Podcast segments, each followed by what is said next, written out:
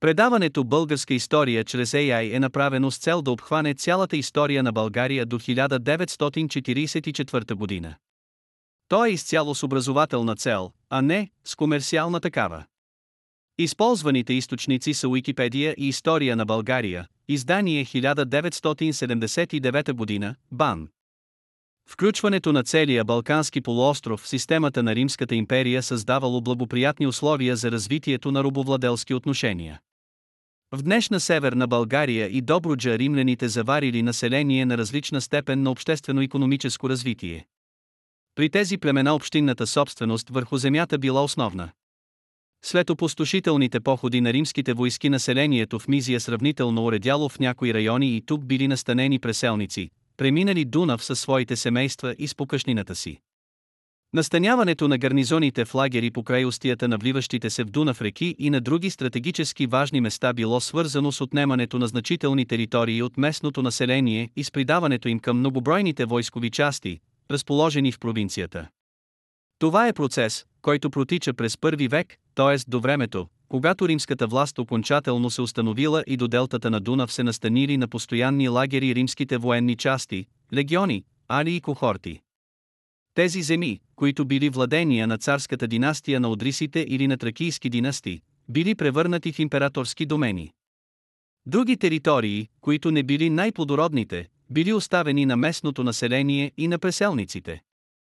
В земите южно от Стара планина, превърнати в провинция Тракия, римляните заварили многобройно селско-тракийско население, което не било пострадало от нашествия и живеело в своите села, където общинните порядки били широко разпространени. Същевременно обаче тракийската аристокрация и приближените й, семействата на отделните династии, притежавали значителни имения, където работели тракийски селяни, намиращи се в определена зависимост. Важен фактор, който в Тракия не играл роля при промяната в формите на собствеността върху земята, била липсата на съсредоточаване на големи военни части. Тракийското население, което продължавало да живее в своите административни обединения, така наречените стратегии, запазвало формално собствеността върху земята. Част от владенията на тракийската аристокрация действително били превърнати в императорски домени, но това бил малък процент. Преобладаващата част от върхушката получила римско гражданско право и запазила редица свои привилегии, в това число и собствеността си върху земята. Рим обаче създал в Тракия на удобни стратегически места две колонии, градове по римски образец, Апри и Деултум, във всяка една от които се заселили по няколко стотин ветерани. Съобразно с римската практика, известна и от други провинции, тези ветерани получили значителни земя, роби и добитък, с които започнали работа като земевладелци. Същевременно съсредоточаването на много роби, предизвикано от създаването на тези колонии, практически означавало важна стъпка напред в навлизането на робовладелските отношения в Римска Тракия. Още от първото десетилетие на римската власт започнал интензивен процес на настаняване на ветерани в Тракия, по долините на Марица, Тунджа, в и около Филипопол, Берое, Кабиле, Оскодама и Сердика. Те също били носители на нови, повисши производствени отношения. Според римското право земята в провинциите, която не е била част от територията на колония, на лагер, на регион или на помощна част и не е дял от императорско имение, се смятала за собственост на римския народ, като тя самата се разделяла на различни категории. Една от тези категории е гер публициус стипендиарис датус асигнатус е всъщност земята, която била отделена на местното тракийско население. Фактически тя се смятала за държавна земя и населението имало право на посесесесион и усофруктус. Това означавало, че то било обременено с данък върху земята и добилите от нея. Този данък в Мизия и Тракия се набирал в натура по държавни списъци, като градовете отговаряли за редовния доход чрез съответни лица. Данъкът в натура бил веднага събиран от новосъздадените провинции, независимо че цялостното категоризиране на земята с оглед на данъчното облагане било продължителен процес. През втори век в Тракия бил проведен цензус, който бил свързан с уточняването на данъците и на ежегодните набори войници. Характерни форми, в които се развивало едрото земевладение в Мизия и Тракия, са императорските домени, големи робовладелски имения, управлявани от държавни чиновници, прокуратори и обхващащи обширни територии. Това са най-типичните форми, с които робовладелските отношения навлизали в селското стопанство. Именията възникнали още при създаването на провинцията и при експроприирането на земите на местните владетели и населените. Преки сведения за тяхното съществуване през първи век няма, но изпращането на големи количества зърнени храни от Мизия в Рим по времето на Нерон, когато населението в тази провинция не било така многочислено, могло да стане само при продукция на подобни имения. Те били изключени от муниципалната юрисдикция, независимо че понякога се намирали на територията на някой град. Земята била обработвана от роби, а част от нея отдавана на местното население срещу съответни задължения в натура и в повинности. През втори век в долна Мизия императорското едро земевладение укрепнало. Едно такова имение, Селтус било разположено по средното течение на Искър и обхващало западните райони на провинцията. Като префект на този Селтус през втори век е известен Марк Тици Максим, гражданин на Ескус, един от най-видните представители на местната римска аристокрация. Селтусът е съществувал и през трети век и в него масово бил експлоатиран робски труд. В днешна северо-западна България в Видинско и около Враца също имало държавни имения. В едно от тях били развъждани коне, така необходими законните части, разположени в провинцията. Императорски имения били създадени и в източните части на провинция Долна Мизия, около днешно търговище, Шумен и Попово. Най-добре е познат такъв домен от разкрития голям архитектурен комплекс край село Мадара, където са намерени административни, жилищни и стопански помещения, представляващи основните сгради на една императорска вила. Основните производствени клонове били земеделието и винопроизводството.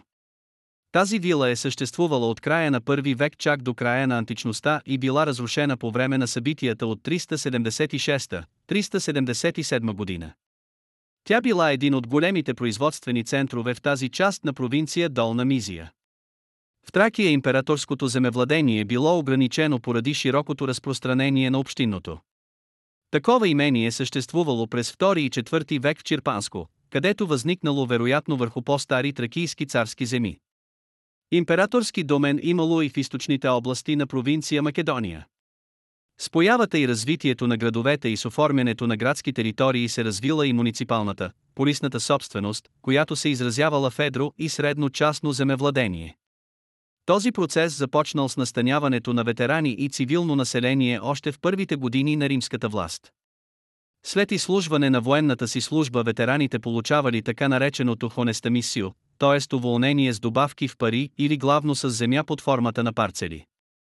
Тази аграрна колонизация довела до образуването на значителен слой земевладелци, римски граждани, които съставлявали господстващата върхушка в развиващите се градове, на първо място в колониите Ескус и Рациария.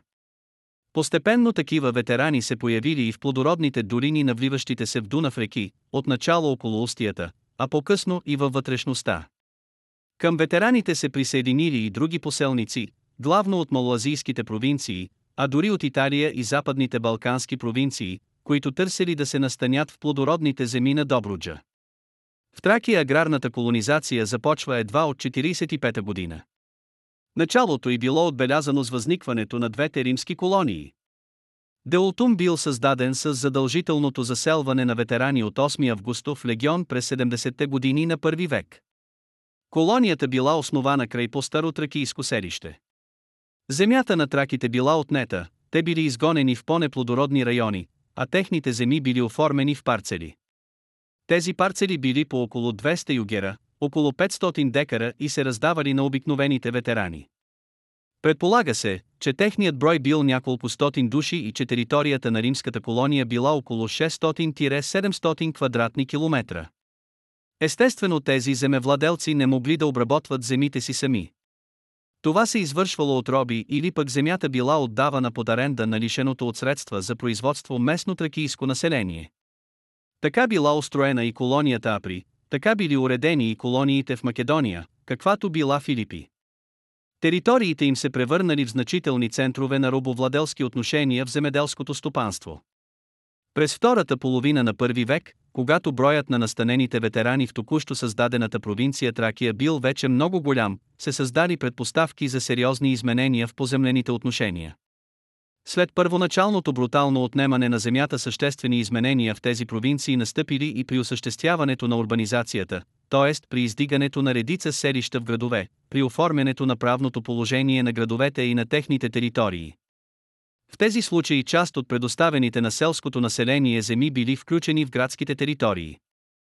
Този процес се наблюдавал около градовете, създадени в началото на II век, Никополисът Иструм, Никополисът Нестум, до град Гоце Делчев, Емарцианопол, а и при превръщането на селищата по Оталия, Сердика и Берое в градове. При тези условия били създадени големи възможности за развитието на едрото и средното частно земевладение.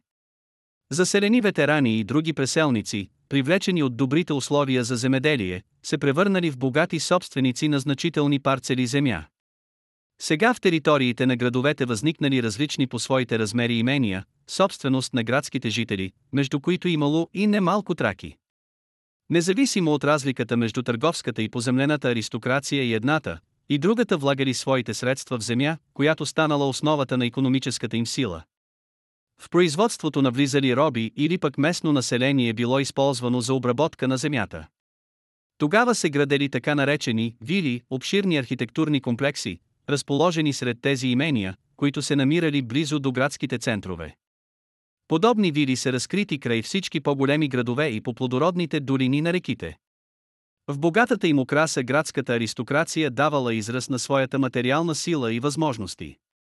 Сред многобройните вили край Сердика, Филипопол, Августа Треяна, днешно Стара Загора, Адрианопол, Рациария, Ескус, Абритус и другаде особено изпъкват вилата край Чаталка, Старозагорско, собственост на една от най-потомствени тракийски земевладелски аристократически фамилии в Августа Траяна, и вилният комплекс при днешния Ивайлов град край река Армира, принадлежащ териториално към Адрианопол или към Плутинопол, град Димотика в Гърция и собственост на преселници от гръцкия изток.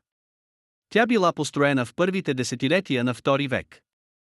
Собствениците на тези вили често застрашавали земите на съседните села и граничните стълбове, с които се определят границите между такива имения и селата в Добруджа, например, са израз на опитите на едрите земевладелци да заграбват земи от съседното тракийско население. Всички тези вили били едри стопанства с разностранна економическа дейност, които изкарвали стокова продукция на пазара като зърнени храни, скотовъдни произведения, вино и керамика. Мнозинството от населението в Тракия и Мизия живеело в своите села.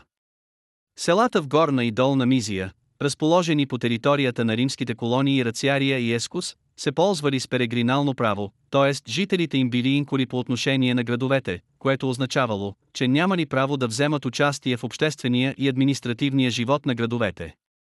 Жителите на градовете обаче могли да притежават земи във всяко от тези села и това им давало право да вземат на свой ред участие в управлението на селото. Селата в отделните градски територии избирали един магистрат, наречен квинквенал, който вероятно разпределял между поземлените собственици данъците, личните тегоби и задължения към града.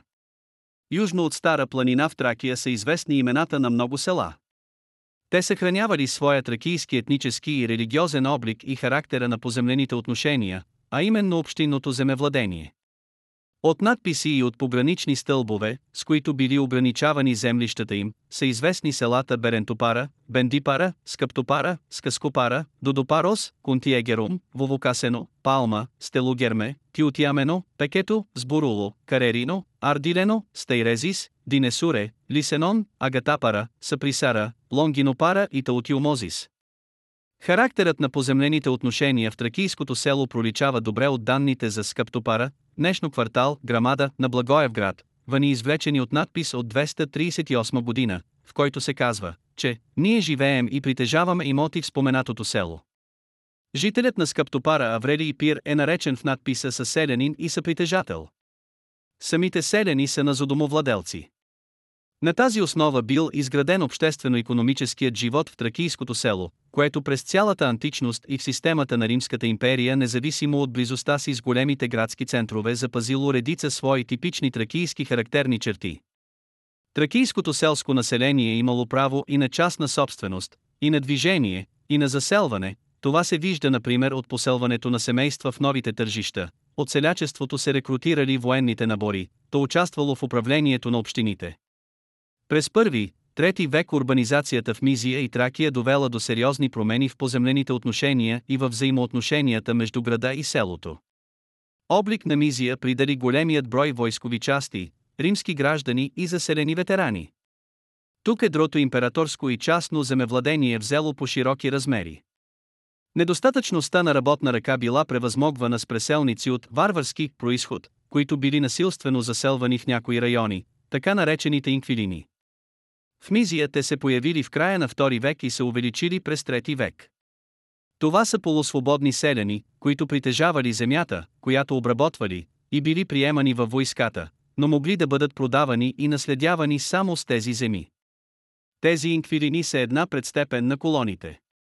През трети век се появили и първите колонии в Тракия, но колонатът добил по-широко разпространение през първата половина на четвърти век. Поради малкото военни части в Тракия съществени промени в поземлените отношения, предизвикани от военна колонизация, настъпили само в югоисточните райони на провинцията, в териториите на колониите Деултум и Апри. След като по-големите селища се превърнали в градове, т.е. в гръцки градове с перегринално право, те включили в териториите си и селските жители, които имали същото правно положение. В Тракия селото си оставало основната форма на поселищен живот, защото градовете били малобройни и характерът на поземлените отношения, както изобщо цялото тукашно економическо развитие, не е спомагал за появата на повече градски центрове. С течение на времето настъпило по-дълбоко социално разслоение, защото поземлената част на собственост на градската аристокрация се увеличила за сметка на селската. По-рано в Мизия, по-късно в Тракия селото изпаднало под зависимостта на града, економически и административно. Това беше днешният епизод.